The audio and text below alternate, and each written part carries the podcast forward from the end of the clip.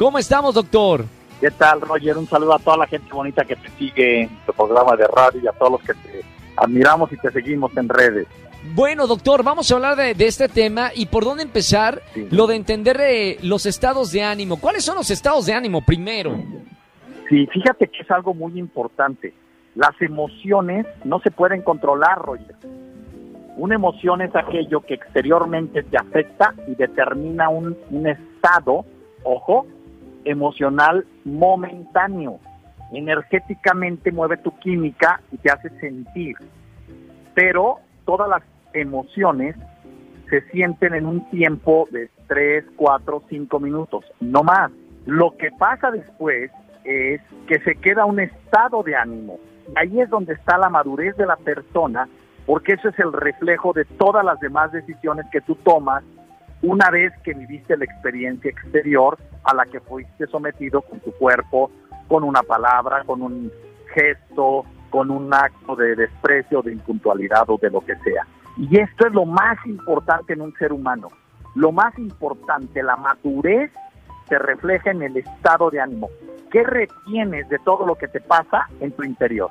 Ahora, ¿cuáles son los estados de ánimo, los que comúnmente sentimos los seres humanos? Bien, digo, para identificarlos. Mira, no hay que hablar de estados de ánimo.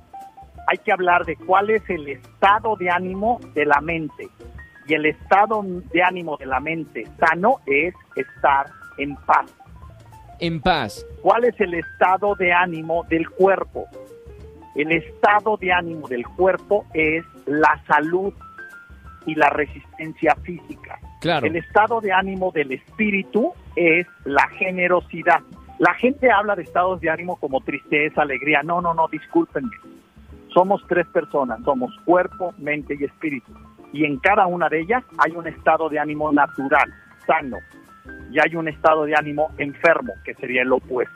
Y es cuando cuidamos estos tres estados, cuando la vida, escucha, se enriquece y tú enriqueces a los que te rodean. Claro. Pues una persona pobre, una persona que es cargada por los demás, es aquella que no tiene estados de ánimo naturales y sanos en su mente, en su cuerpo y en su espíritu. ¿Quién nos enseña cómo podemos aprender más de estos estados de ánimo? Porque no se enseña en la escuela, no te lo enseña en ninguna parte. Es que el problema, y son cuestión de todos los días.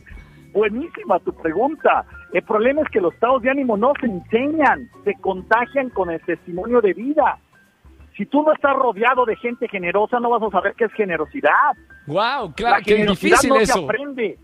Se contagia cuando vives con alguien que la vive. Somos seres vivos, no seres que aprendemos. El ser vivo es el que convive con otra persona y dice, wow, qué manera de ser de este tipo. Sí. En esa manera de ser hay generosidad. Entonces tu espíritu intuye esta generosidad y la vive como una experiencia, no como un concepto. Doctor, gracias por este tema. Bueno, todos los miércoles estamos hablando de diferentes temas de conducta humana. Los invito a seguirlo en todas las redes sociales. Doctor, para aquellas personas que nos escuchan por primera vez en las tardes, ¿cómo te podemos encontrar? Claro que sí, Roger. La página web es www.doctorroch.mx. www.doctorroch.mx. Gracias, doctor, como todos los miércoles y hablamos. Próxima semana hablamos otro tema interesante. Claro que sí, hagamos grandeza. Un saludo a todos.